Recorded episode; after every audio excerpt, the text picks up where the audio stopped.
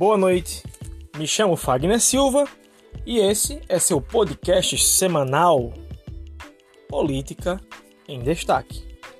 Hoje, na edição de hoje, no episódio de hoje, nós vamos tratar sobre um tema, né, sobre um assunto específico, sobre um destaque específico, que foi a eleição da Câmara Federal, e vamos dar uma, uma beliscada na eleição do Senado Federal também.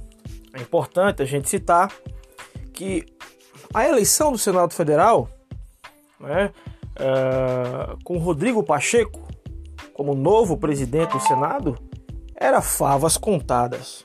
Fato. Estava escrito nas estrelas. Isso não, não vamos nem nos prender a isso, porque já estava tudo desenhado em prol do Rodrigo Pacheco. E esse acordo em deixar tudo bonitinho para o Rodrigo ganhar estremeceu a base dos democratas, né, que para manter a, a, a, a presidência do Senado preferiu provocar um racha na Câmara com o outro Rodrigo, o Maia. Mas vamos focar especificamente aqui na eleição da Câmara Federal. Deu a lógica, deu o que todo mundo estava esperando. O governo, o presidente Jair Messias Bolsonaro, habilmente, trabalhou nos bastidores para eleger Arthur Lira. Tudo porque não queria que o candidato do seu desafeto, Rodrigo Maia, vencesse. E com isso, o governo federal, o presidente da República, Jair Messias Bolsonaro, sai fortalecido nesse processo. Com a eleição de Arthur Lira, uh, Bolsonaro vê a, vê a expectativa das principais pautas do governo irem para a votação. E aí, com uma expressiva vitória, com trezentos e doze votos de deputados o referendando, Arthur Lira é o novo presidente da Câmara Federal. Fato consumado. Acabou dando a lógica, apesar de que era uma eleição um tanto quanto... In... Ninguém sabia o que poderia acontecer, né? Ninguém poderia cravar o que podia acontecer, mas deu a lógica. O governo federal sai fortalecido. Muito pela habilidade. Aliás, né? São vinte e cinco anos ali naquela casa, vinte e cinco anos como deputado federal. E é bem verdade que o presidente da República sabe muito bem os meandres daquela casa. E um outro ponto se deu pelo Centrão.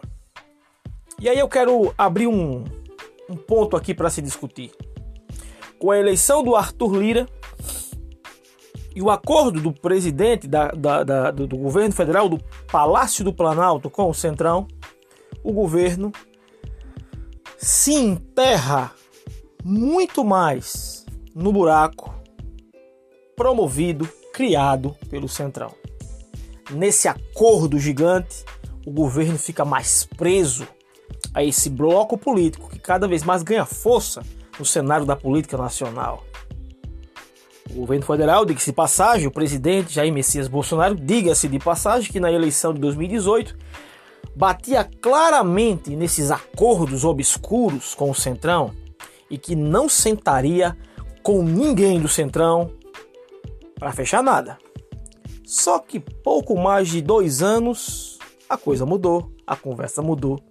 Com a enxurrada de pedidos de impeachment, o presidente se viu na necessidade de acordar, de sentar, de acender uma vela para o diabo. Um outro ponto que se deve discutir aqui, meus amigos...